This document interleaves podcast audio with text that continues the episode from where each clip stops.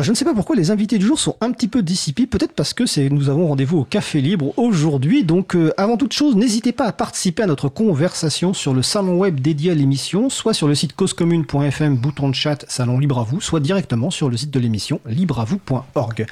Ce mardi, nous initions en effet un nouveau format de sujet principal dans Libre à vous. Nous vous souhaitons donc la bienvenue au Café Libre où on vient papoter sur l'actualité du logiciel libre, des libertés informatiques, dans un moment convivial agrémenté de café, thé ou autre boisson. Un temps de débat donc avec notre équipe de libris de choc issue d'une rigoureuse sélection pour reprendre les propos de mon collègue Étienne Gonu pour discuter avec elle et eux et débattre des sujets d'actualité autour du libre et des libertés informatiques. Alors je vais vous les présenter mais vous les connaissez déjà pour les avoir entendus dans l'émission plus ou moins régulièrement d'ailleurs. À ma gauche, euh, alors bizarrement elle ressemble pas à ce qu'elle ressemble d'habitude mais je pense qu'on le saura plus à la fin de l'émission Magali Garnero dit Bouquinette qui est présidente de l'April et qui est libraire. Bonjour Mag. Salut.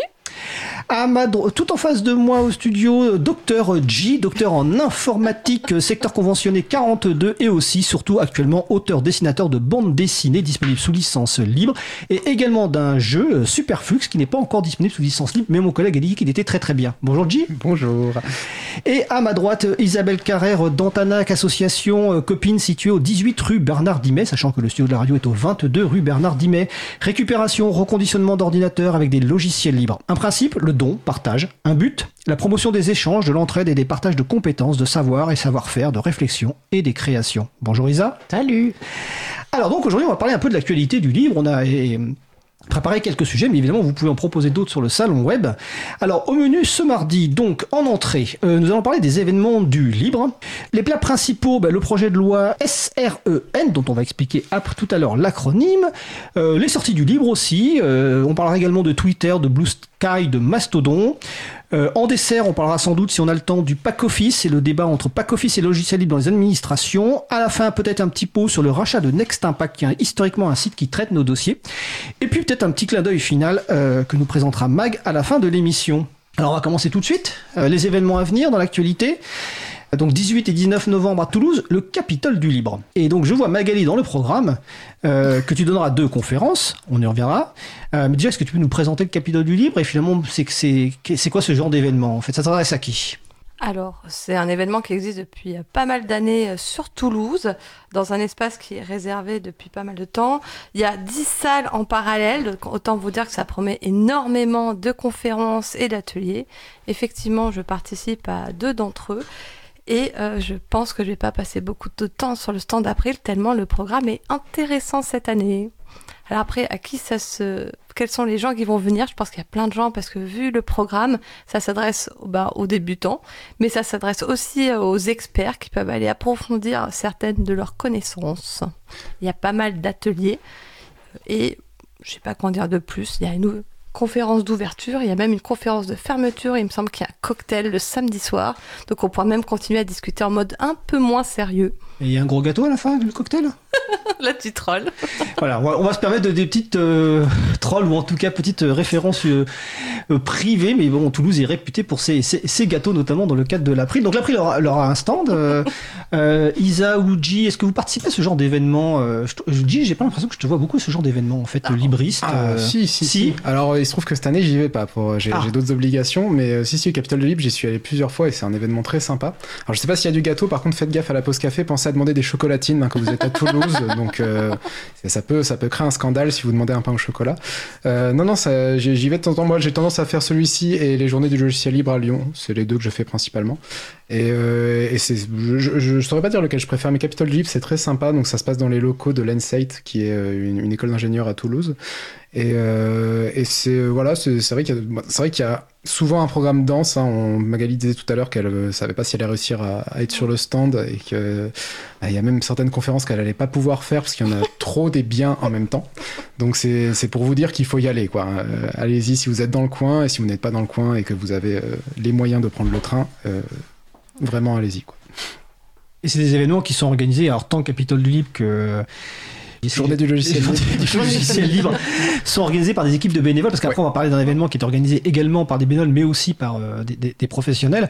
Donc euh, les journées du logiciel libre de, Li- de, de l'ALDIL, donc l'association lyonnaise pour le développement de l'informatique libre, c'est autour d'avril, Avril. mars, voilà, Exactement. autour du printemps. Donc Capitole du Libre, donc on l'a dit tout à l'heure, c'est 18 et 19 novembre. Euh, il y a quelques événements, il n'y a pas beaucoup tant que ça d'événements un peu importants libristes en, en France. Hein, euh, c'est c'est pas, il y a des Bah, petits avant, événements qui on- sont organisés. Avant, il y avait les rencontres mondiales du ça, livre, ouais, voilà, ce que j'allais dire. qui étaient organisées alors, dans différentes villes, hein, qui, qui, qui, qui historiquement sont nées à, à, à Bordeaux dans les années 2000 et puis on peut migrer dans différentes villes et puis depuis quelques années se sont arrêtés parce que c'est une trop grosse organisation. Mais voilà. Mais en tout cas, Capitole du Livre fait partie des, des, des événements importants. Toi, il y a quand tu- même des petits, d'autres, d'autres petits événements. C'est-à-dire que oui, je suis d'accord. Moi, j'ai pas trop le temps, malheureusement, d'aller dans ce genre d'endroit. C'est compliqué de, de, de tout faire en fait dans la vie. je. Mais il y a quand même des petits événements aussi à droite à gauche de C'est-à-dire, c'est pas simplement. Je suis d'accord que c'est super important les grands, les grands routes.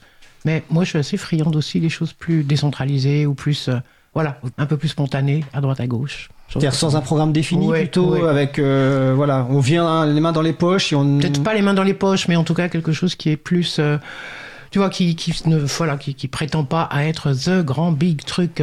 voilà, moi j'aime bien ça. et Antanac a des a des stands présente ses activités dans ce genre d'événement? Je crois que je vous ai jamais vu euh, Est-ce qu'on était visible? Non, on n'est on est pas bon là-dessus. On n'est on est pas. bon, vous peut-être pas le temps, hyper nombreux. Voilà, c'est ça, C'est oui. ça aussi. Euh, c'est ce que je disais. Il y a la question du temps, il y a la question de. Bah, bénévolat, tu en parlais. Hein, on peut pas euh, demander à des gens bénévoles de, de faire des tas de choses en, en permanence tout le temps. Ils ont une vie par ailleurs, un boulot parfois ou des choses. Bon, c'est pas si c'est pas si facile que ça. Ouais, tu voulais dire. un Mag tu voulais réagir?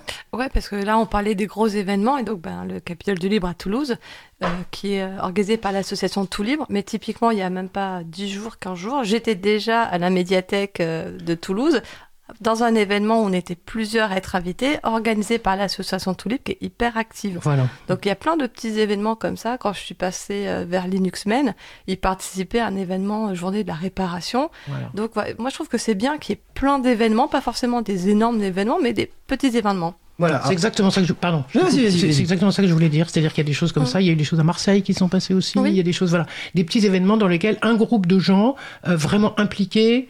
euh, alors c'est peut-être pas des conférenciers, c'est peut-être pas des gens qui sauraient tenir la, tu vois, le, le- le- le micro pendant trois heures, mais c'est des gens qui font des choses Oui, mais euh, mieux. hyper concrètes. et- C'est trop long, trois heures pour un micro. hein, c'est- Alors, je te donne la parole. Attends, G, j'ai juste une précision parce qu'il y a un débat qui est lancé en régie. euh, Ah. Étienne qui est à fond. En fait, il dit en vrai, je crois qu'ils disent pain au chocolat à Toulouse ou ils confondent peut-être avec Montpellier.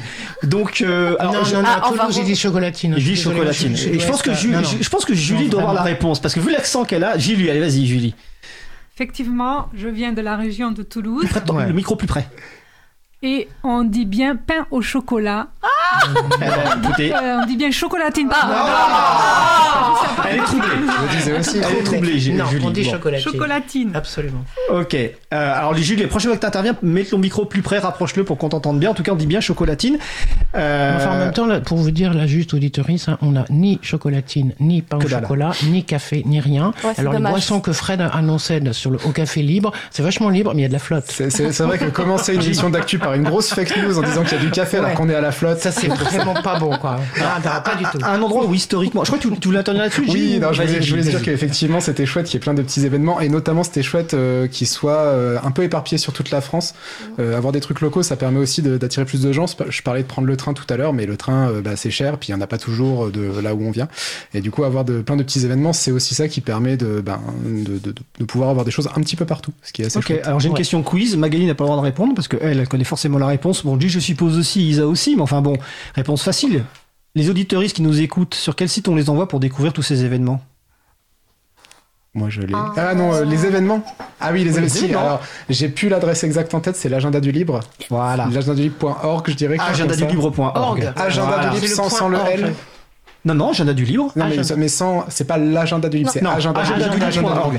On retrouve donc un annuaire des organisations locales et aussi des événements qui sont annoncés. Donc par exemple pour les, les, les- Parisiennes et les Parisiens, chaque premier samedi, il y a euh, le samedi du libre à la Cité des sciences et de l'industrie, mais bon, le Capitole du libre. Et on encourage les personnes qui organisent des événements à soumettre un événement parce que des fois on, on apprend des événements libristes ont lieu, mais ils sont pas annoncés sur l'agenda du libre, donc c'est c'est un petit peu dommage.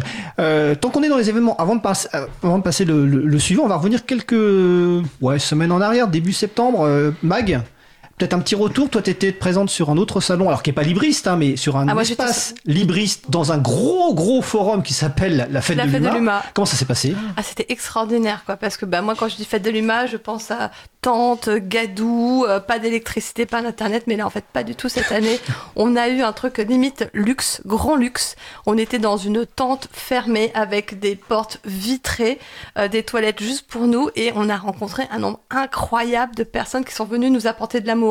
Donc il y avait énormément d'associations, il y avait ben, l'April forcément, Framasoft, Mozilla, les Ordi Libres, c'est un peu grâce à cette association qu'on y est encore, Ubuntu, Debian, enfin bref, il y avait vraiment plein, plein, plein de gens. On a pu organiser nos propres conférences, et je me rappelle d'une conférence que j'ai donnée samedi sur les femmes dans le numérique, où il y avait tellement de monde, qu'il y avait des gens qui étaient assis par terre, il y avait des gens qui étaient debout, il y avait, bref, on était envahis, et c'était vraiment très fort. Je suis pas habituée à ça, mais c'était vraiment très fort comme événement, donc je suis contente qu'on puisse aller squatter la fête de l'UMA. Alors on va parler donc d'un élément totalement différent pour montrer aussi que les libristes sont présents dans plein d'endroits différents parce que finalement en fête de l'UMA, les, es- les, les, événements libristes tels que Capitole du Libre et puis euh, les journées du logiciel libre à Lyon et puis dans d'autres endroits les petits les plus petits événements et puis début décembre alors c'est oui c'est les 6 et 7 décembre à Paris Euh, c'est un événement un peu différent. Alors déjà il parle pas de logiciel libre hein, parce que c'est open source expérience donc on renvoie sur le site de l'April les gens qui se poseraient la question entre la différence entre open source et, logiciel libre. On va dire que l'open l'open source c'est une version plutôt technique marketing là où le logiciel libre est une version plutôt éthique on va dire. Euh, sauf que bon on a quand même un stand euh, il y a des conférences. Euh, c'est quoi les différences principales euh, entre cet événement là et les autres finalement? Alors, Mag. Ou qui? Ah, Euh, Magali, vas-y, parce que moi j'ai jamais participé à l'open source. Ok, alors- lui il refuse en fait. Euh, il est trop trop capitaliste pour lui. En- Euh, en fait, Mag. pour moi, c'est plus un événement qui est organisé pour les entreprises, pour les professionnels. Euh, c'est là où bah, justement certaines entreprises vont avoir des stands pour pouvoir recruter ou trouver des clients. Euh, c'est là où il y a des conférences vraiment, alors vraiment professionnelles, mais en même temps il y a aussi des conférences sur l'éducation. C'est un événement qui se veut international avec énormément de conférenciers qui parlent anglais, allemand ou autre.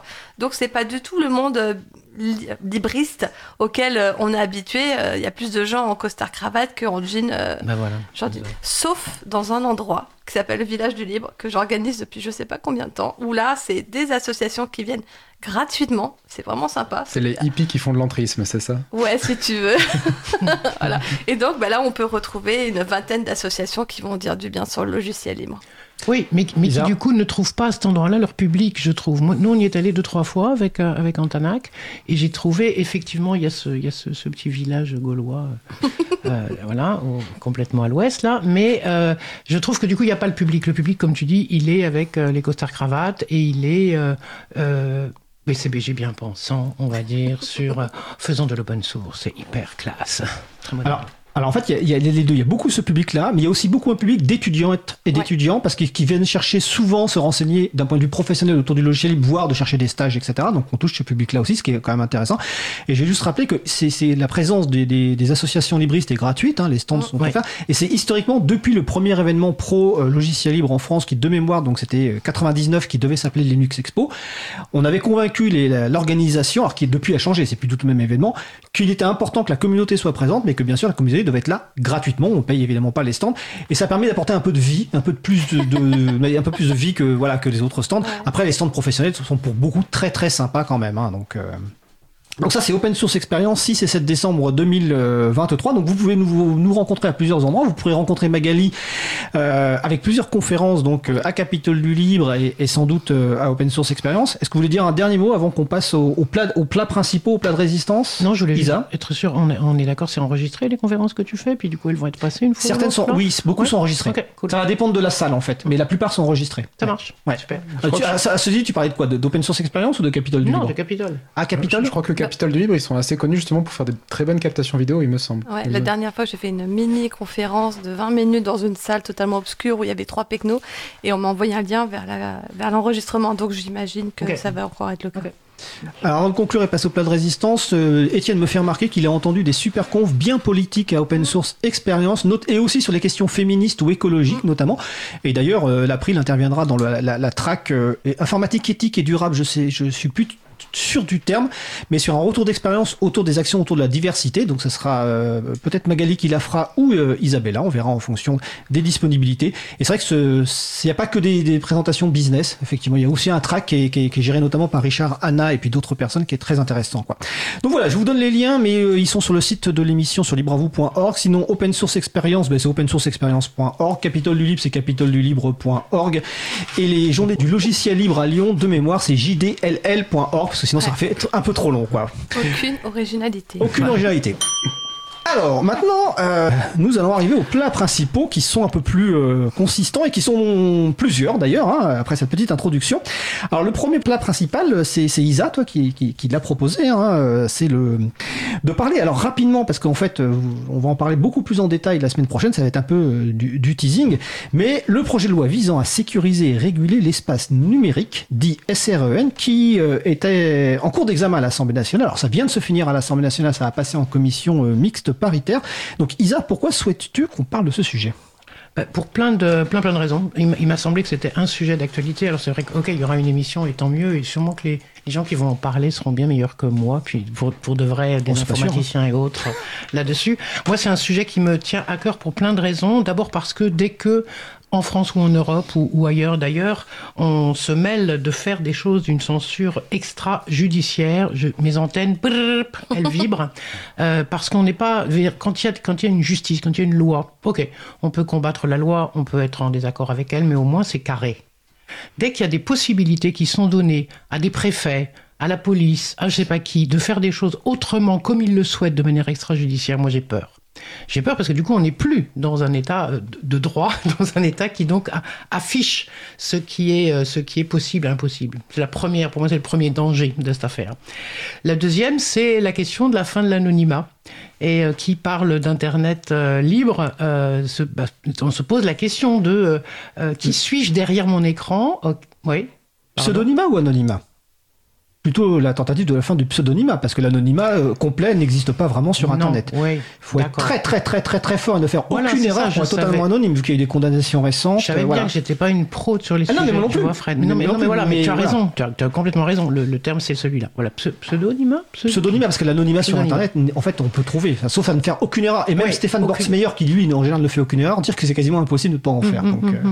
Oui, mais je voulais dire par là, par exemple, si on dit, euh, euh, voilà, on- si on doit vérifier à chaque fois que euh, tu vas sur un site, tu vas sur une page, tu vas quelque chose, on te demande ton âge. Ah ah ah, elle est bonne, d'accord ah, alors ça, c'est la vérification de l'âge, notamment pour l'accès à des sites pornographiques et Mais autres. pas simplement. Mais pas en simplement, fait, oui. Il y a plein d'endroits dorénavant où on se, on se dit qu'il faut qu'on te demande si tu as le droit d'être là où tu es. Ben, pour moi, c'est pareil. Est-ce que, est que l'Internet est différent de la rue? Pour moi, non.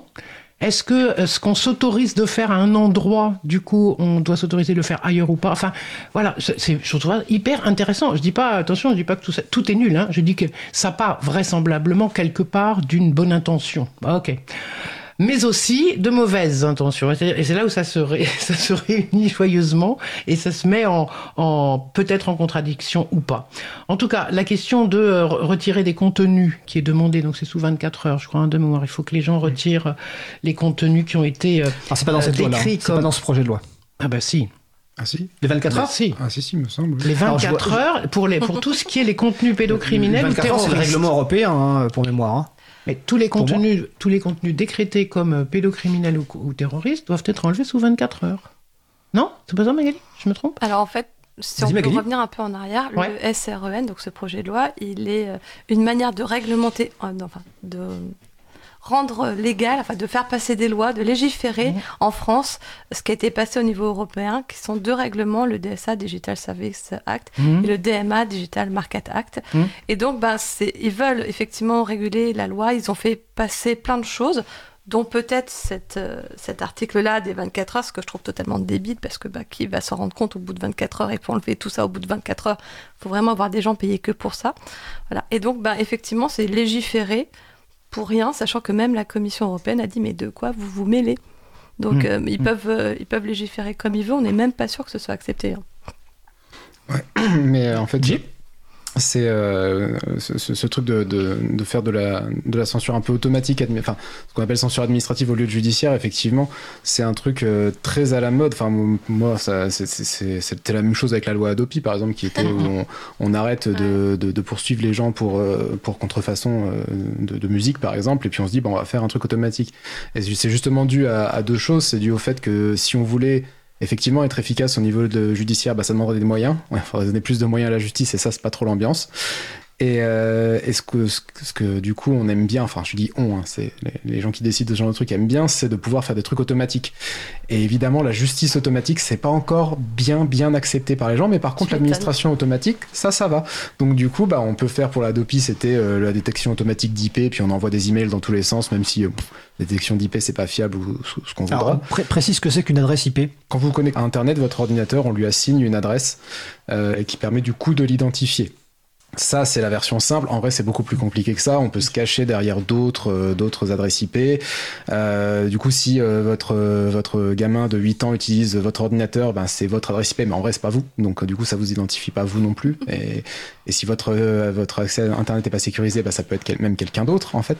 Bref. Et, euh, et donc oui, il y a ce truc de vouloir tout automatiser. Et là, en fait, on, dans ce truc de, des 24 heures, ce qui est dangereux, en fait, c'est qu'effectivement, personne va avoir le temps de faire ça. Le problème, c'est que si on commence à vouloir que les gens fassent ça, bah, ça va, déclencher de, l'autocensure et de la surcensure de partout, parce qu'en fait, par défaut, et typiquement les petites organisations qui n'ont pas le temps, euh, qui n'ont pas les, moyens humains de, réagir sous 24 heures, vont juste recevoir un truc et se dire ouais non bah dans le doute, dans, le doute je supprime, j'ai pas le temps de, de regarder. Et ça, c'est ça qui est aussi hyper dangereux, c'est que en fait on crée les conditions d'une d'une surcensure et d'une sur-autocensure.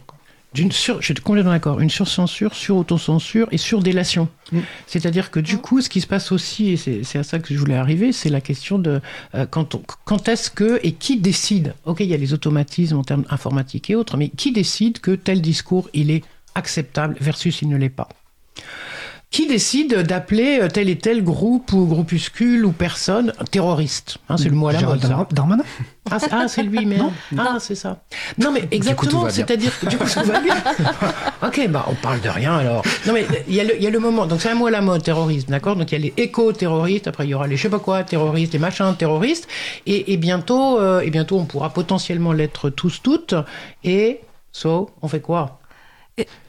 Juste, euh, on va, on, on va reconnaître notre tort avec Étienne et le mien en premier. Effectivement, il y a, sur, il y a les 24 heures dans le projet de loi euh, SREN sur la pédopornographie. Ça se voit qu'on a bossé du coup. Ouais, t'as vu, on a travaillé. Et par contre, je vais vous savoir si vous posez la question si vous avez bossé sur la partie logicielle libre du projet de loi. Magali. préparé. Ah oui, justement. Ce qui est tragique, ce qui est tragique en plus, c'est que ben, c'est même plus. Enfin, va toujours avoir l'État qui va faire la mais surtout, ils vont transmettre cette responsabilité à des entreprises, des, des associations. hein.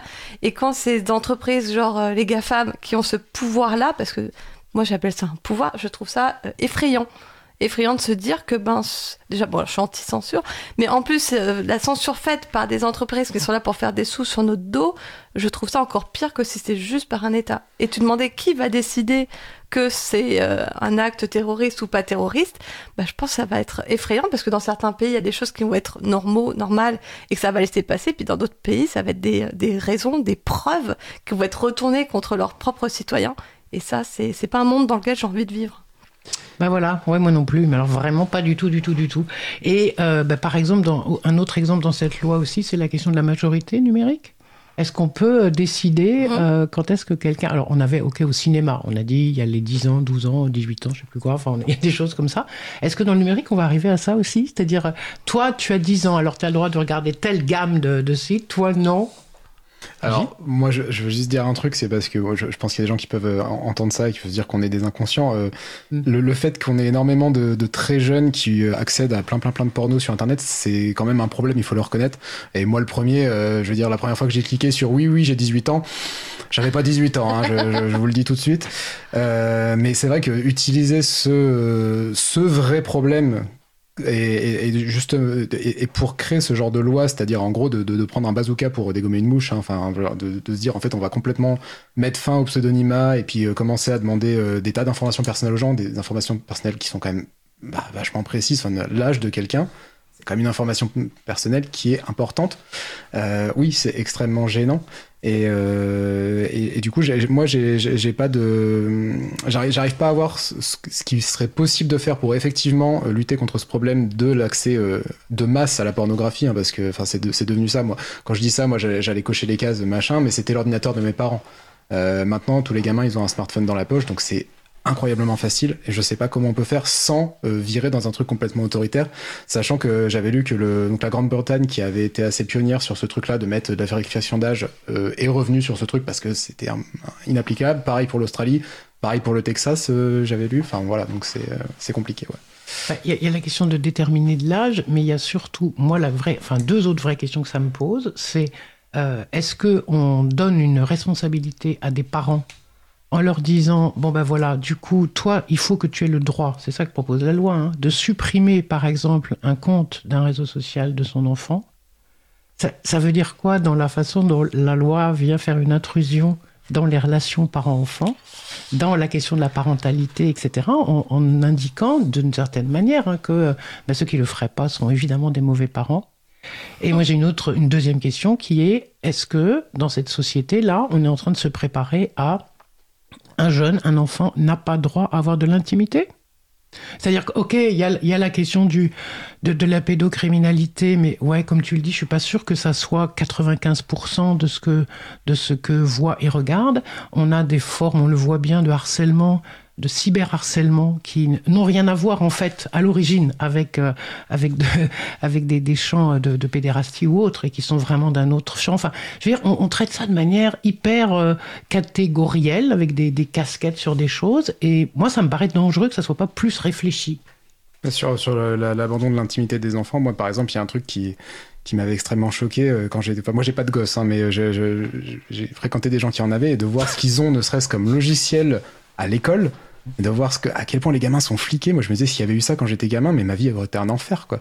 Déjà là moi j'avais euh, des parents qui étaient ma, ma, ma maman est prof et mon, mon père travaillait dans le lycée où j'étais. Donc déjà en termes de ce que mes parents pouvaient savoir sur moi c'était assez c'était même supérieur aux autres enfants. Mais là je me dis s'ils avaient eu s'ils avaient eu un accès comme ça direct à, à l'intégralité de tes notes de tes comportements de tes trucs enfin c'est donc déjà euh, en fait l'intimité chez les gamins c'est j'ai l'impression qu'on s'assoit déjà énormément dessus en mmh, fait mmh. et du coup euh, c'est bah, pour ouais. ça que ce genre de truc ne choque personne quelque part c'est le côté bah oui bah, de toute façon c'est les gamins ils ont pas à avoir une vie privée c'est voilà. les enfants quoi. Euh, le projet de loi il concerne comme tu l'as dit beaucoup beaucoup de choses mais il y a aussi le, les libris sont concernés directement en tout cas ouais. euh, est-ce que quelqu'un veut juste faire une explication d'une minute ou deux?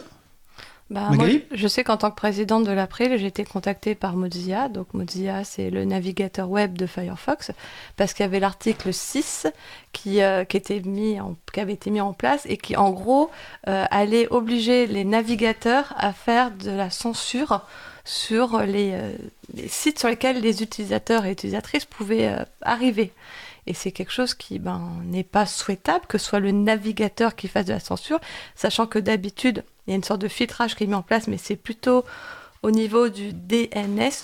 Mmh. Alors le DNS, je suis pas la mieux placée pour en parler, donc j'ai noté plus ou moins ce que c'est, mais c'est ce qui transforme l'adresse IP d'un site internet en une sorte d'adresse URL. Non, en fait, c'est quand tu tapes euh, tout à l'heure, euh, G parlait des adresses IP qui permettent de mmh qui, qui concerne ton adresse d'ordinateur mais qui est aussi les adresses de site web en fait le DNS ça permet t'as pas besoin de connaître l'adresse IP d'une machine pour accéder à ce, au, au serveur qui est derrière par exemple l'agenda du libre c'est agendadulibre.org et c'est le DNS qui fait la conversion de l'agenda du dans son adresse IP en fait. Le, je trouve que l'image la plus parlante c'est un annuaire en fait. Quand tu oui, cherches un annuaire, tu cherches un nom, ça te donne un numéro de téléphone. Mmh. Bah là, tu mmh. cherches un nom de site, ça te donne son adresse IP, c'est l'équivalent. Voilà. Mmh. Et donc, il y a déjà quelque chose qui est fait à ce, à ce niveau-là. Et il y a déjà des sites qui permettent de, euh, de faire ce filtrage-là, euh, qui sont bah, un de chez Google et euh, un de chez Microsoft. Bon, c'est pas terrible, mais ça existe déjà. Et donc, ce serait encore rajouter une couche de, de, de censure pour quelque chose qui existe déjà. Mais c'est oui, c'est rajouter une couche de censure, c'est demander à tous les navigateurs, quels qu'ils soient. Donc là, il y a une pétition effectivement de Mozilla Firefox là-dessus euh, pour, pour euh, éviter cette affaire-là. Et c'est toujours la même question de qui décide que ce site est un site d'arnaque ou pas, et qui décide que c'est euh, une chose qu'il faut surtout pas laisser se propager, versus... Euh, bon, je trouve que ça pose exactement les mêmes questions que celles qu'on évoquait tout à l'heure, non? Tout à fait. Alors, je vais juste, on va bientôt faire la pause musicale. Je vais juste rajouter un point là-dessus et donc réannoncer en fait que euh, mardi 7 novembre 2023, donc la semaine prochaine, le sujet principal de l'émission sera consacré justement à ce projet de loi avec nos amis de la Quadrature du Net, Net d'Act et de Mozilla. Et juste préciser que initialement, effectivement, il était question d'un- d'une liste de blocage de sites dans l'amendement, euh, dans le texte. Suite à un amendement, en fait, maintenant c'est un filtrage. Mozilla semble considérer que ça, ça convient, mais on verra ce que nous dira la personne représentante de Mozilla la semaine prochaine. Donc voilà, c'était, euh, vous pourrez en savoir plus. Et je vous renvoie aussi sur le site de l'April. La dernière actu publiée par mon collègue Étienne Gonu parle justement de ce projet de loi et de l'état où on en est de euh, des discussions. Donc il est passé à l'Assemblée nationale en première lecture. Là, il va aller en en commission mixte paritaire, c'est-à-dire 7 députés parle- 14 parlementaires, 7 de l'Assemblée nationale, 7 du Sénat vont décider de la version finale de ce projet de loi, donc euh, visant à sécuriser et réguler l'espace numérique. Alors on va faire une pause musicale parce que quand même ça avance. Je pense que c'est une pause musicale qui va plaire à J à mon avis. Euh, nous allons écouter Tuer dans l'œuf euh, de Aux Abris euh, et on se retrouve dans environ je sais pas combien. Donc en tout cas on se retrouve après. Cause commune. 93.1 L'aiguille du ras-le-bol dans le rouge, tiens, je vais allumer la télé.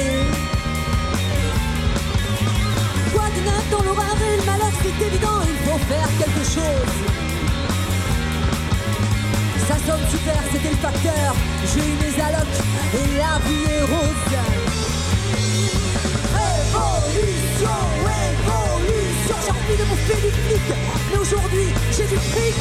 Révolution,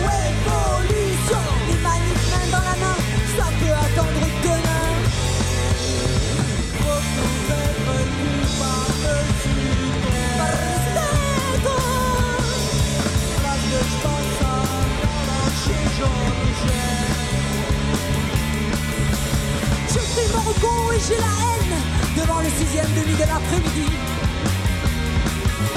Saloperie de flipper, j'ai même pas de veine, même pas claqué à la loterie. Un copain me dit tout va mal, on est d'accord, il faut faire quelque chose. Les chiffres, voilà le match de football, on va s'accorder une petite pause. Révolution, révolution, c'est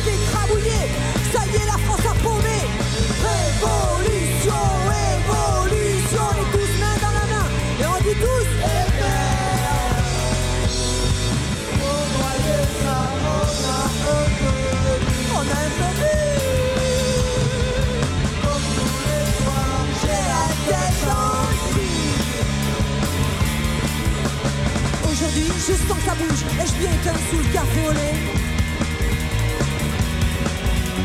Les vues du ras-le-bol dans le rouge. Tiens, je vais allumer la télé. Quoi de neuf dans l'horreur et le malheur, c'est évident, il faut faire quelque chose. Ça sonne super, c'était le facteur. J'ai mes allocs et la vie est rose. J'ai mes allocs et la vie rose.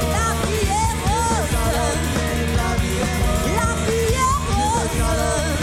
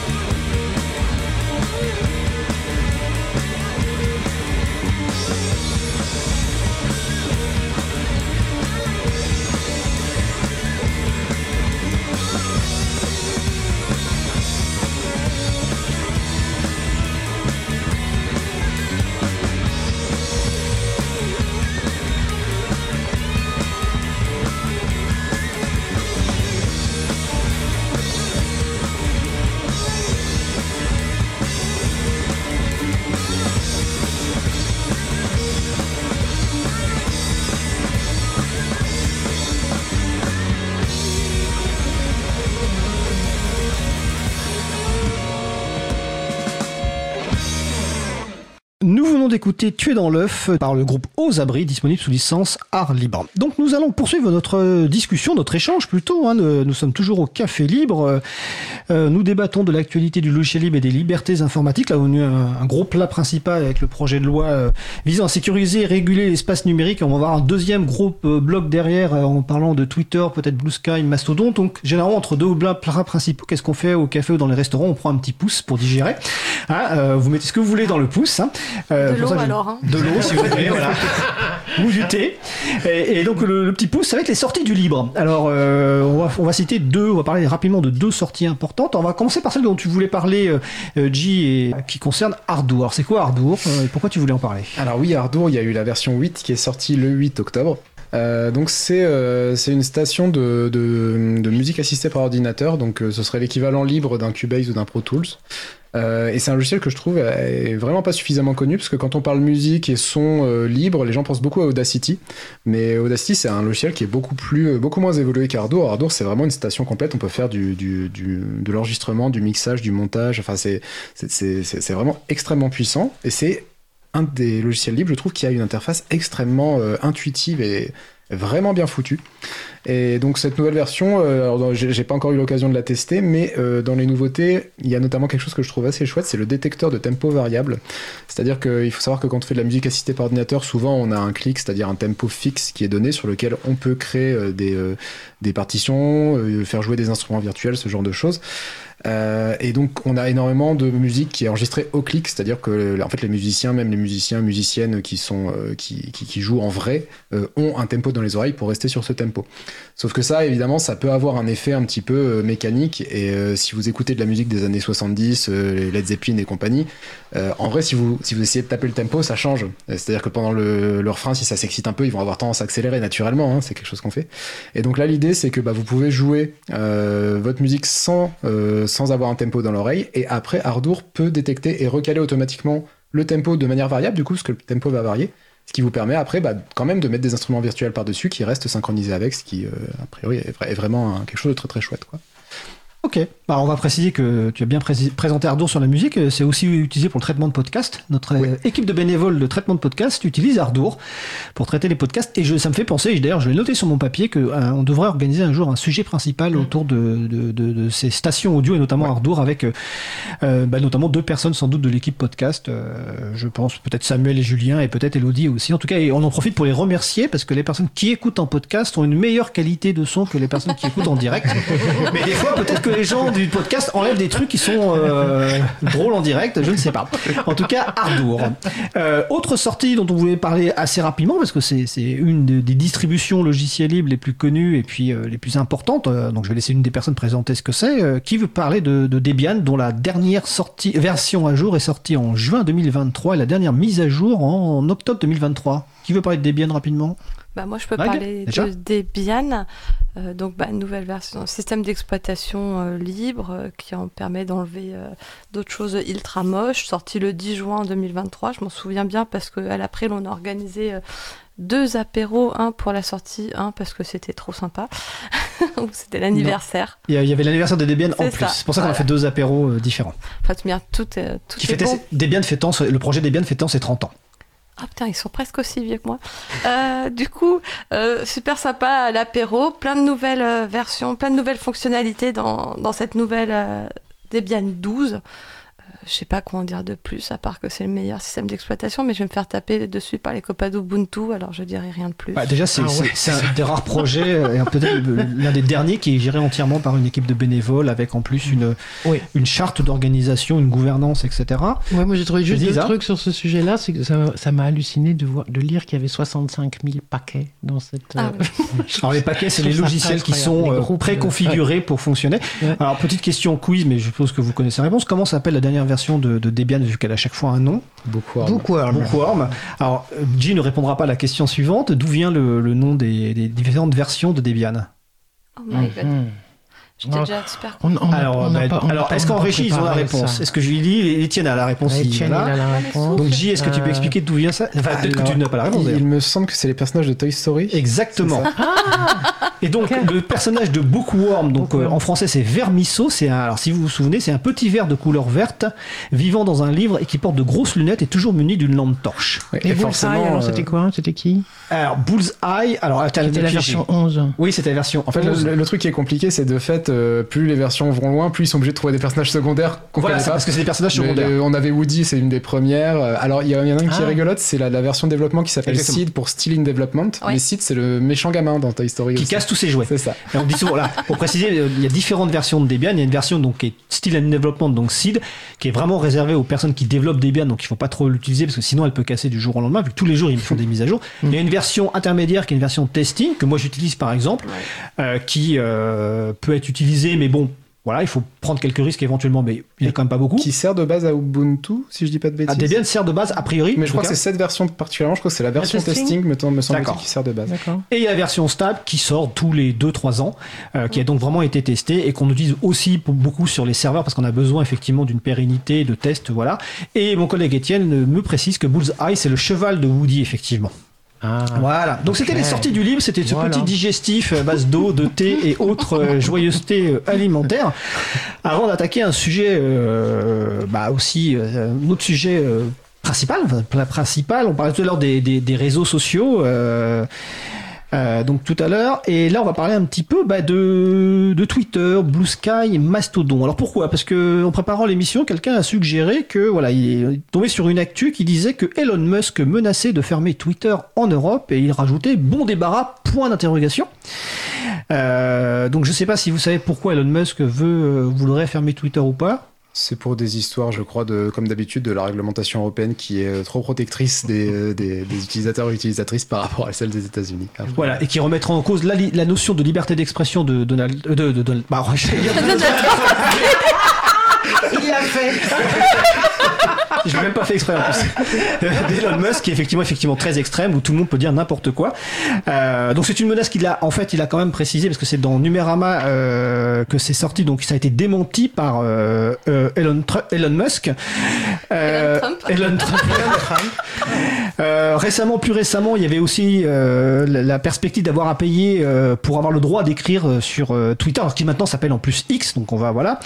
Euh, euh, donc euh, face à ça, est-ce qu'effectivement la fermeture ou la disparition de Twitter serait une bonne chose? Question secondaire, où aller? Est-ce que c'est Blue Sky, le nouveau un nouveau réseau social qui semble avoir euh, en poupe et qui ressemble beaucoup comme à Twitter, ou est-ce que c'est aller vers Mastodon, euh, le réseau social décentralisé?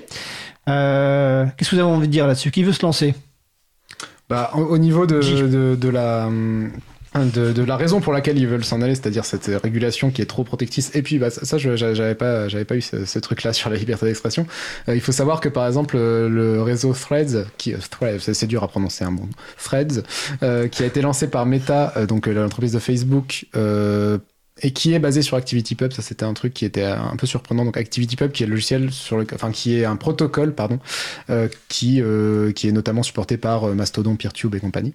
Euh, donc, ce réseau social Threads n'est pas disponible en Europe. Pour cette raison, me semble-t-il, ils n'ont pas encore ouvert parce qu'ils ont du mal à s'adapter à la législation européenne, comme quoi ça sert à quelque chose. Ouais.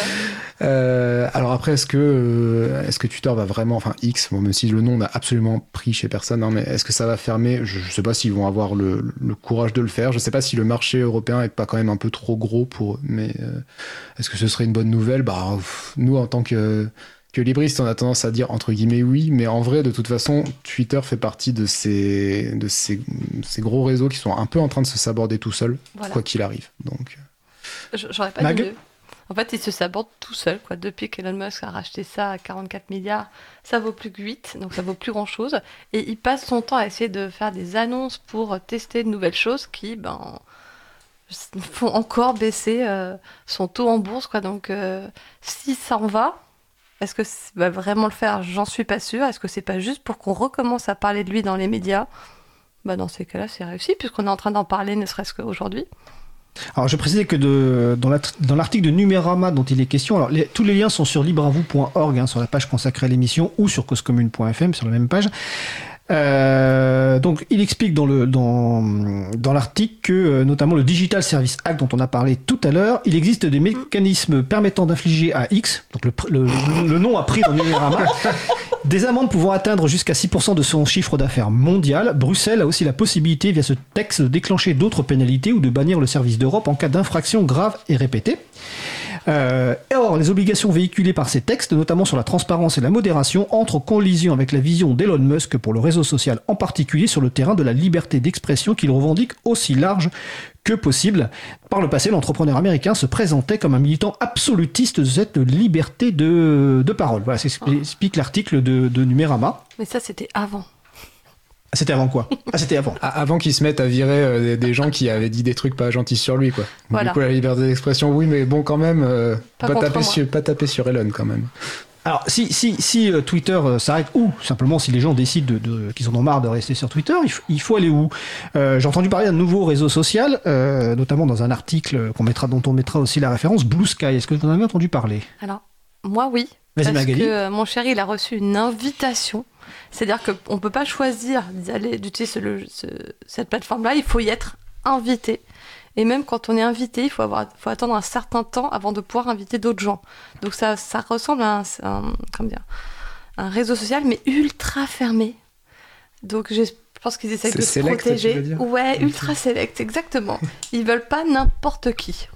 Alors, dans l'article dont il est question, en fait, alors faut préciser que de mémoire, là, je, Blue Sky, je crois, était créé euh, par des anciens, enfin, l'un, des créateurs de Blue Sky, l'un des fondateurs, c'est Jack Dorsey, euh, qui avait aussi euh, créé Twitter il y a quelques années. Et donc, visiblement, pour le moment, il faut toujours un code d'invitation, exception faite des journalistes qui peuvent solliciter un accès directement auprès de la plateforme.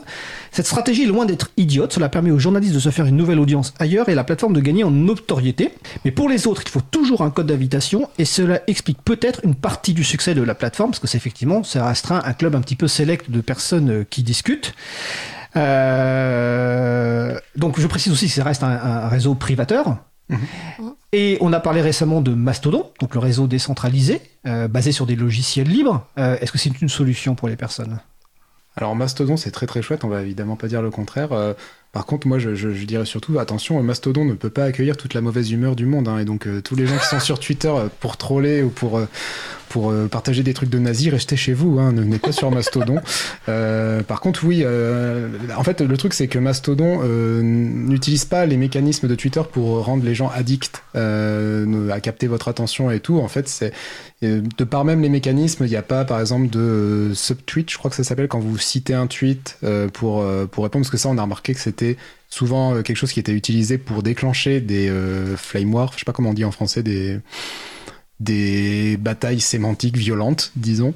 Euh, même, des, bat- même des campagnes de harcèlement aussi voilà, c'est ça. Donc, Ouais. donc tout ça fait aussi que Mastodon, quelque part, ne peut pas prendre la place de Twitter parce que il n'y a pas les mêmes buts en fait de base. Par contre, si vous voulez discuter avec des gens et si, avec euh, dans dans un mode proche de Twitter, c'est-à-dire du message relativement court, Mastodon c'est très bien. Ouais. Mag? Ce que j'aime bien dans Mastodon, c'est qu'on peut choisir son instance, c'est-à-dire le, site qui va nous accueillir, euh, qui va accueillir notre profil et qui discute avec plein d'autres sites, puisqu'il y a plein d'instances un peu partout dans le monde, contrairement à Twitter où il n'y a qu'une seule instance, et dans mes souvenirs, c'est en Californie avec une équipe de modération qui applique une politique. Là, chaque instance a sa propre politique. Donc, bah, écoute, les gens que t'aimes pas, ils peuvent aller sur plusieurs instances euh, dans lesquelles ils trouveront plein de nouveaux copains et que d'autres instances peuvent bloquer si elles veulent pas parler avec eux.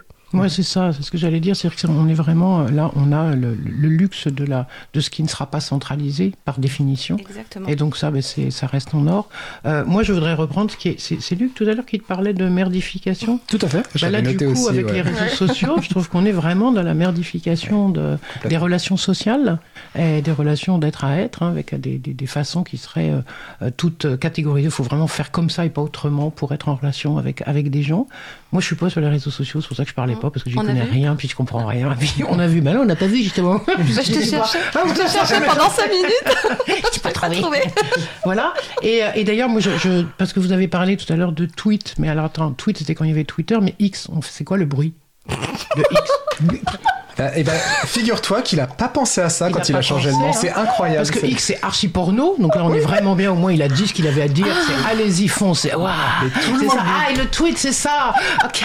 Tout le monde lui dit que c'était une mauvaise idée, que ça ouais, évoque non. du porno, tout ça, mais bien sûr. Mais il avait son truc. euh. Mais ça non fait mais parce qu'il est bien, t'es trop bien, mais il est dedans. Au moins c'est clair. On peut pas, il peut pas dire qu'il n'y est pas. Bah, c'est c'est ce qui arrive quand, euh, quand on a un con qui a beaucoup d'argent. Alors, on précise qu'il y a pas mal de, de parce que je, je lis mes notes. Enfin, en tout cas, il y a le dilemme des administrations et sans doute d'autres personnes qui ont, euh, qui utilisent Twitter, euh, donc X- enfin X maintenant euh, pour une audience. Euh, ça vaut aussi sans doute pour les marques, etc. Pour parler effectivement à des personnes et qui se posent la question sur quel réseau aller. Et j'ai vu que certaines administrations commençaient à migrer, créer des, des instances, des comptes sur Mastodon. Il y a même la Dinum, je crois, Bah qui voilà. a créé sa propre instance sur laquelle, alors pour l'instant, qui ne fait que du repartage d'informations. Je ne crois pas qu'il y ait de la possibilité de création de compte, mais peut-être que ça va venir. J, tu voulais Bah, préciser c'est d'autant plus euh, une bonne idée pour les administrations qu'elles peuvent héberger leur propre instance et maîtriser Bah oui, complètement leur chaîne de communication, ce qui n'est pas du tout le cas avec Twitter. Quoi. Absolument. Donc merci Elon Trump, comment tu l'appelles Alors, je, si vous, voulez en savoir plus sur Mastodon, je vous encourage à aller sur libravou.org. Il y a une émission qu'on a rediffusée il n'y a pas très longtemps sur, euh, sur Mastodon. Et encore une fois, tous les liens qu'on a cités sont sur libravou.org, hein, dans la page consacrée euh, à l'émission. Alors, il est 16h30 et on approche de la fin du repas. hein, euh, euh, est-ce que- je suis pas sûr qu'on ait le temps de faire tout. Est-ce qu'on commence par quoi? Est-ce qu'on fait quand même le pack Office logiciel libre, Bah Rachat ouais. Next Impact? Ouais. Ah bah Ah, oui. tu veux faire ça? Eh bien, écoute, eh, vous Ah êtes bah ouais. nos invités, vous êtes ici chez vous. Donc, par contre, merci. comme le- me l'a fait remarquer Étienne, j'ai oublié là le changement de sujet. Tac, voilà. Ah ouais, Alors, parce qu'en euh, fait, il a acheté une petite sonnette jaune, hein, vous la voyez non, je, pas. je mais- ne l'ai pas acheté parce que je l'avais chez moi. Donc tu avais chez toi une Elle est sonnette. très jolie, elle est Voilà. jaune et noire. on ne sait pas ce qu'il faisait avec Voilà. dans sa maison. En fait, là maintenant. Regarde. Voilà. Ah, Donc, voilà. C'est marqué pour l'apéro sonné ici. Voilà, exactement. fallait pas Alors, euh, si, si, tu peux tout à fait le dire. Non, Sinon, mais je l'aurais- c'est si- c'est sinon, de la publicité mensongère, puisque nous, on a droit que de l'eau. Hein, donc, euh, Bah, peut-être qu'à 17h, vous aurez droit à autre chose. Alors. À la deuxième, à la deuxième du café ça sera autrement, je pense. Là. Alors, nouveau sujet, avant-dernier sujet. euh, c'est un article dans d'acteur public d'Émile Marzolf euh, intitulé Entre le pack office et les logiciels libres, les positions contrastées des agents publics. Alors ça fait suite à une consultation en ligne Fonction publique plus. Et J'aime bien ces termes-là, plus, je pense. euh, organisée par le ministère de la Transformation et de la Fonction publique, auquel, à laquelle plus de 110 euh, personnes euh, ont contribué. 110 000. 110 000, effectivement, personnes ont contribué. Donc agents publics de la fonction publique. Et parmi ces, ces débats, visiblement, c'est assez traditionnel, on va dire, il y a une opposition entre les, les pros euh, pack office de Microsoft et autres solutions euh, de Google et compagnie, et puis finalement les, les pros, euh, une informatique éthique et, euh, et respectueuse de ces personnes utilisatrices, bah, celle des logiciels libres. Et ça, euh, Isa, tu souhaitais en parler un peu? Bah oui, je voulais en parler. Moi, je trouve que c'est- vraiment très intéressant ce- cette affaire-là parce que, au-delà du débat lui-même hein, sur euh, les outils, parce que moi, je me souviens, il y a 30 ans, je pense à peu près, il y a 30 ans, je devais être en train de faire des- une formation au ministère de l'Environnement, il s'appelait à l'époque, euh, pour leur euh, apprendre à utiliser LibreOffice, d'accord, Writer, Calc, etc. Donc, je veux dire, c'est pas une chose nouvelle. C'est un espèce de vieux cheval de bataille qui n'en est même plus un tellement il est euh, vieilli. Et, voilà, donc c'est- très clair. Je trouve que c'est hallucinant de pouvoir présenter ça comme étant le sujet.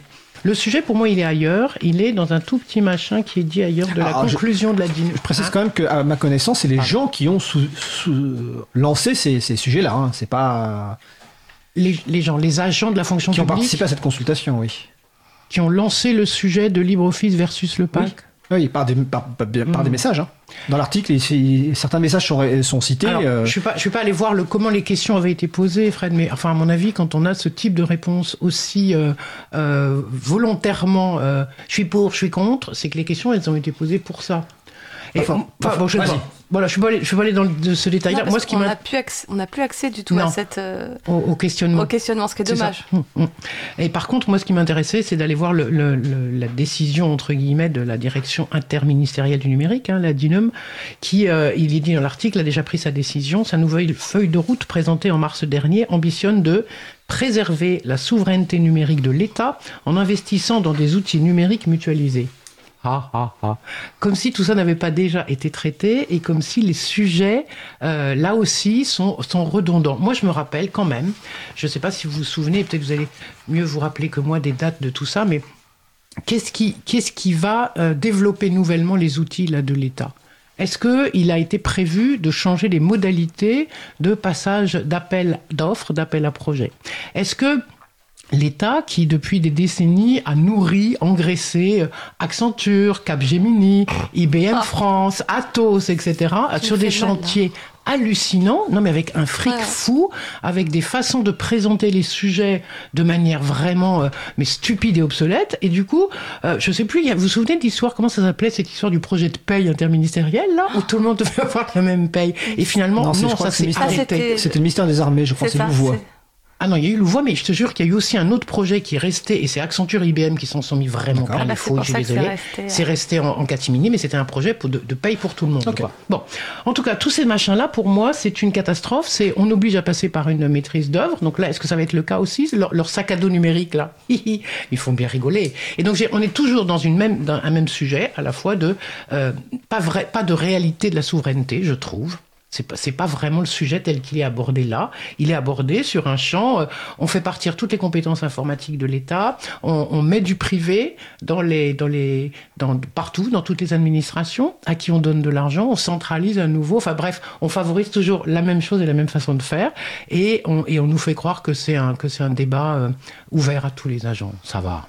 Avant de te laisser réagir, parce que je voyais, je, dans la citation que tu, tu fais de l'article, après il était précisé, pour ce faire, elle, donc la DINUM, met un coup d'accélérateur assumé au développement d'une suite collaborative à la main de l'État, ou tout le moins à sa constitution à partir de différents logiciels libres existants. Donc il y a visiblement un projet assez euh, oui, mais à qui vont-ils demander de le faire C'est à ça que je répondais. Je précisais Oui, L'objectif final de la direction interministérielle du numérique. J, rapidement. Oui, ben, moi je suis d'accord sur le fait que la façon de poser la question, ça amène forcément à ce genre de résultat. C'est-à-dire que si on, dit, est-ce que- enfin, si on reprend le truc de base, qui est donc euh, comparons LibreOffice à la suite Office de Microsoft, par exemple, euh, moi je connais des gens qui vont utiliser les deux et qui préfèrent Microsoft. Mais en fait, le truc, c'est que ça, c'est prendre encore une fois un point de vue de consommateur, c'est-à-dire que se dire que l'État a le choix entre dans un supermarché entre deux trucs qui sont équivalents, alors qu'en fait un logiciel libre, l'État pourra avoir un comportement d'acteur. Je veux dire, si euh, au lieu de payer des licences à des boîtes américaines ou même si c'est des grosses multinationales qui sont en France ou peu importe, mais cet argent, si on l'investissait juste dans des, euh, dans des équipes de développement public qui euh, amélioreraient LibreOffice, par exemple, hein, c'est- un exemple, je veux dire, ça, serait vertueux à tous les points, c'est-à-dire que ce serait de l'argent public qui paierait des fonctionnaires, des agents publics pour quelque chose qui serait reversé à la communauté. Donc, je veux dire, ce serait quelque chose de vertueux. Au lieu de ça, bah, on paye de la licence Microsoft et après, on vient effectivement nous parler de souveraineté, mais bon, voilà. Mag? Bah moi j'ai confiance dans la DINUM parce que je pense qu'ils sont capables de faire des choses bien. Par contre, c'est pas parce que la DINUM fait des choses bien, propose des choses bien que les gens vont suivre. Mm. Parce que dans ma souvenir, la DINUM, ils ont pas ce pouvoir-là. Ils ont, ils peuvent prescrire, mais ils peuvent pas imposer. Mais je suis quand même contente que la DINUM se charge de ce projet. Et dans mes souvenirs un peu lointains, il me semble qu'ils vont, ils sont en train de recruter des gens ou qu'ils ont recruté des gens. Donc Peut-être qu'ils sont en train de refaire rentrer des, euh, des techniciens, Ouais. des informaticiens en interne, ce qui serait une très très bonne nouvelle. Voilà. Mais même si eux, ils sont pleins de bonnes intentions, j'aimerais qu'elles soient suivies par les gens qui sont, qui sont derrière. Alors précisons que je crois qu'il y a deux postes ouverts à la DINUM, donc elle a, notamment dans le- la partie euh, logiciel libre. Je ne me souviens plus de, des précisions des termes euh, du poste, mais effectivement il y a du recrutement en cours et il y a une augmentation aussi du, du- du budget de la DINUM. Euh, Bon, et, Tant mieux, si tout ça est vrai, Oui, tant mieux. et tant juste mieux. pour finir, avant d'aborder le dernier sujet, parce que comme ça on aura fait tous les sujets dans les temps et en heure, par rapport à, ce que tu disais, G, euh, il faut quand même saluer le travail euh, de la- du ministère de l'Éducation nationale sur Big Blue Blueton, qui est un logiciel de visioconférence libre dans lequel le ministère de l'Éducation nationale a investi beaucoup d'argent pour contribuer directement avec le, euh, l'éditeur, l'entreprise éditrice de cette solution. Voilà, c'est le ministère de l'Éducation nationale qui dit, voilà, c'est... euh, Non, mais qui- tout, n'est pas ça. acheté, évidemment. Ah c'est bien juste sûr. que c'est un truc qui revient souvent, cette histoire de ah, bah, le logiciel libre, ça marche quand même moins bien que le privateur. Tout à fait, tout à fait. Dernier sujet, enfin avant-dernier sujet, le dernier devrait être rapide, hein, parce que le clin d'œil. Euh, bah, ça se trouve, je sais pas si vous aurez grand-chose à dire, mais moi je, je tenais à aborder ce sujet. C'est euh... alors, il y a- attendez, il y a- je suis en train de lire le, le salon web. Il y a quelqu'un qui fait une remarque. qui- D'accord, ok, je je lirai pas la remarque, mais Euh, c'est Next Impact. Euh, Next Impact, le, le- le magazine en ligne d'actualité qui existe depuis, alors sur l'actualité de, de- de l'informatique, euh, qui existe depuis plus de 20 ans, qui a euh, récemment été revendu euh, à donc à Ferdinand Chevron Breton. Euh, qui euh, donc enfin plutôt voilà, la holding de ce de, de, ce, de cette personne, Fe- Ferdinand Chevreau-Breton, dont la société est notamment propriétaire de Moji, opérateur internet pour professionnels. Euh, donc Next Impact euh, qui publie des articles de qualité, de très longs articles, souvent alors euh, euh, big euh, buck à, à Jean-Marc Manac qui je crois écrit les plus longs articles possibles, et aussi à feu à Marc Kress qui maintenant est, est- est- Il est- pas mort. Il est pas mort. non, il est pas mort. Pas mort. Mais bon, il a, il a quitté la Next Impact il y a quelques années pour rejoindre, pour rejoindre l'informé qui faisait aussi de très longs articles, de très grandes analyses, dont le modèle économique était basé sur l'abonnement et aussi sur des publicités. L'abonnement vous permettant d'avoir une action euh, un accès au site sans pub, sauf que ça suffisait pas tout simplement à équilibrer. Donc le propriétaire de Next Impact a décidé de vendre au bout de 23 ans. Je sais pas si vous aviez une réaction là-dessus ou pas, ou euh, est-ce que vous êtes inquiet? Vous, ça, ça, vous rassure de savoir que finalement ça a été racheté avec un plan que les journalistes semblent soutenir? Vous êtes aussi, vous avez le droit de n'avoir rien à dire sur le sujet. Moi, j'avais Mag- rencontré Toff, donc euh, le- L'ancien l'ancien propriétaire, propriétaire. Le, le créateur de Next Voilà, le créateur, on est allé euh, chez lui, chez sa femme, et, euh, et ce projet-là, ça lui tenait vraiment à cœur. Alors moi, c'était il y a 10 ans. Ce projet-là, ça lui tenait vraiment à cœur de mettre de l'actualité euh, dans l'actualité numérique, informatique euh, face aux gens. Et c'est vrai que ces derniers temps, il y avait eu un format papier qui était sorti, il y avait quatre numéros papier qui étaient sortis, dans l'espoir de renflouer les caisses. Bon, alors je pense pas que c'est ça qui les a sauvés, parce que si le papier sauvait les entreprises, ça se saurait. Mais voilà, il y avait déjà cet effort-là qui était fait, mais qui avait un petit inconvénient, c'est que du coup, les articles sur le site étaient moins nombreux, moins approfondis, parce que format papier, quoi. Donc, quand il a dit qu'il voulait potentiellement vendre, moi j'étais inquiète, parce que bah, des bons médias comme ça, il y en a pas beaucoup. Mais quand euh, on a appris que bah, ça été revendu et que ça allait continuer et que les journalistes étaient heureux, bah, ça fait super plaisir, quoi. Ok. Alors on précise que d'un point de vue économique, donc euh, Ferdinand Chevron-Breton, euh, via sa, sa holding, en fait, prend pour le moment en charge financièrement les frais de Next Impact, euh, en attendant que la société arrive à un équilibre économique dans quelques années, et que visiblement, selon les annonces, ça serait basé toujours encore sur de l'abonnement, et là, avec la disparition totale de la pub, Plus de pub. plus de pub, et il y a un site qui est en cours de, de création, un nouveau site web, et euh, le magazine a changé de nom, donc ça serait, c'est plus Next Impact, c'est Next maintenant, ça rappellera tout court, Euh, ça rappellera une partie de l'informatique euh, d'il y a quelques années, Next. Donc voilà, pareil, je vous ai mis l'article sur le site de, de l'émission sur libreavou.org, donc on va voir, et puis on souhaite évidemment la meilleure aux, journalistes qui restent dans cette équipe, parce que ces personnes-là font vraiment un travail extraordinaire, entre Mathilde Sayou, Jean-Marc Manac et les autres, franchement, euh, big up à eux et à elle. Euh, il nous reste très peu de temps pour le dernier point. Alors le dernier point dont je regarde. euh, Ah, bah, je crois que c'est Magali. Alors Magali, aujourd'hui tu es, tu es déguisée, mais tu... Ah. Aujourd'hui, c'est Halloween. Donc, euh, qui dit Halloween à la librairie dit déguisement, maquillage, distribution de bonbons, menace de lancer des sorts. Et donc, ben, l'émission a lieu le même jour. J'allais pas me remettre en version libriste, donc je suis venue directement en sorcière avec mon balai, ma chauve-souris et mon énorme chapeau que j'ai dû poser parce qu'avec le casque, on, on peut pas le mettre. Et donc j'avais euh, j'avais envie de partager ça avec vous parce que Halloween c'est un moment quand même assez euh, devenu totalement commercial, mais qui à la base c'est pour penser aux gens qui sont plus là. Donc euh, bah, je pense aux gens qui sont plus là et je lance des sorts sur ceux qui me donneront pas de bonbons. D'ailleurs Fred, j'ai pas de bonbons. T'as pas mis de bonbons, c'est ça? Non, tu m'as pas donné de Ah, bonbons. pas donné de bonbons, donc ouais. euh, t'es en danger là, tu te rends pas compte, mais Ce que tu viens de dire me fait penser à un film récent de Pixar, je sais plus le, le titre. euh, enfin, je vais, retrouver sur euh, quand on pense euh, le moment où on pense aux, personnes qui sont parties. J, tu voulais réagir? Oui, je voulais réagir en disant qu'effectivement, euh, donc euh, Magali est déguisée en sorcière, mais sans chapeau, elle fait très Lady Gaga en fait. Donc au début, quand je suis arrivé, je me suis dit, ah tiens, c'est pourquoi Lady Gaga porterait des habits comme ça? Et d'accord, après j'ai compris. Effectivement, tu fais très Lady Gaga. Est-ce que tu veux nous chanter quelque chose Ouais, voilà, non, vous ne voulez pas que je chante. Vous ne voulez pas. Si, si, si, si. Non, pas moi. Si, si. C'est pas sous licence libre de toute façon, Lady Gaga. Euh, mais c'est très bon quand même. Et en France, il y a le droit de parodie, ce qui fait que si tu fais une parodie, techniquement, alors elle est pas sous licence libre, mais on a euh, des, des droits plus étendus dessus. Non, je suis déjà en train de travailler sur une comédie musicale. On va pas en faire deux. Eh bien, écoutez, merci pour cette première. J'espère que les auditeuristes qui nous ont écoutés, bah, ça vous a plu. hein. La prochaine aura lieu, je crois, de mémoire, le 21 novembre 2023. Alors, pas forcément avec la même équipe, hein, vous allez découvrir d'autres voix. Donc, euh, les personnes qui participaient aujourd'hui, donc Magali Gardero, G, et puis Isabelle Carrère. Et nous allons, je vous remercie, et puis une bonne fin de journée. Bah, et puis. Merci.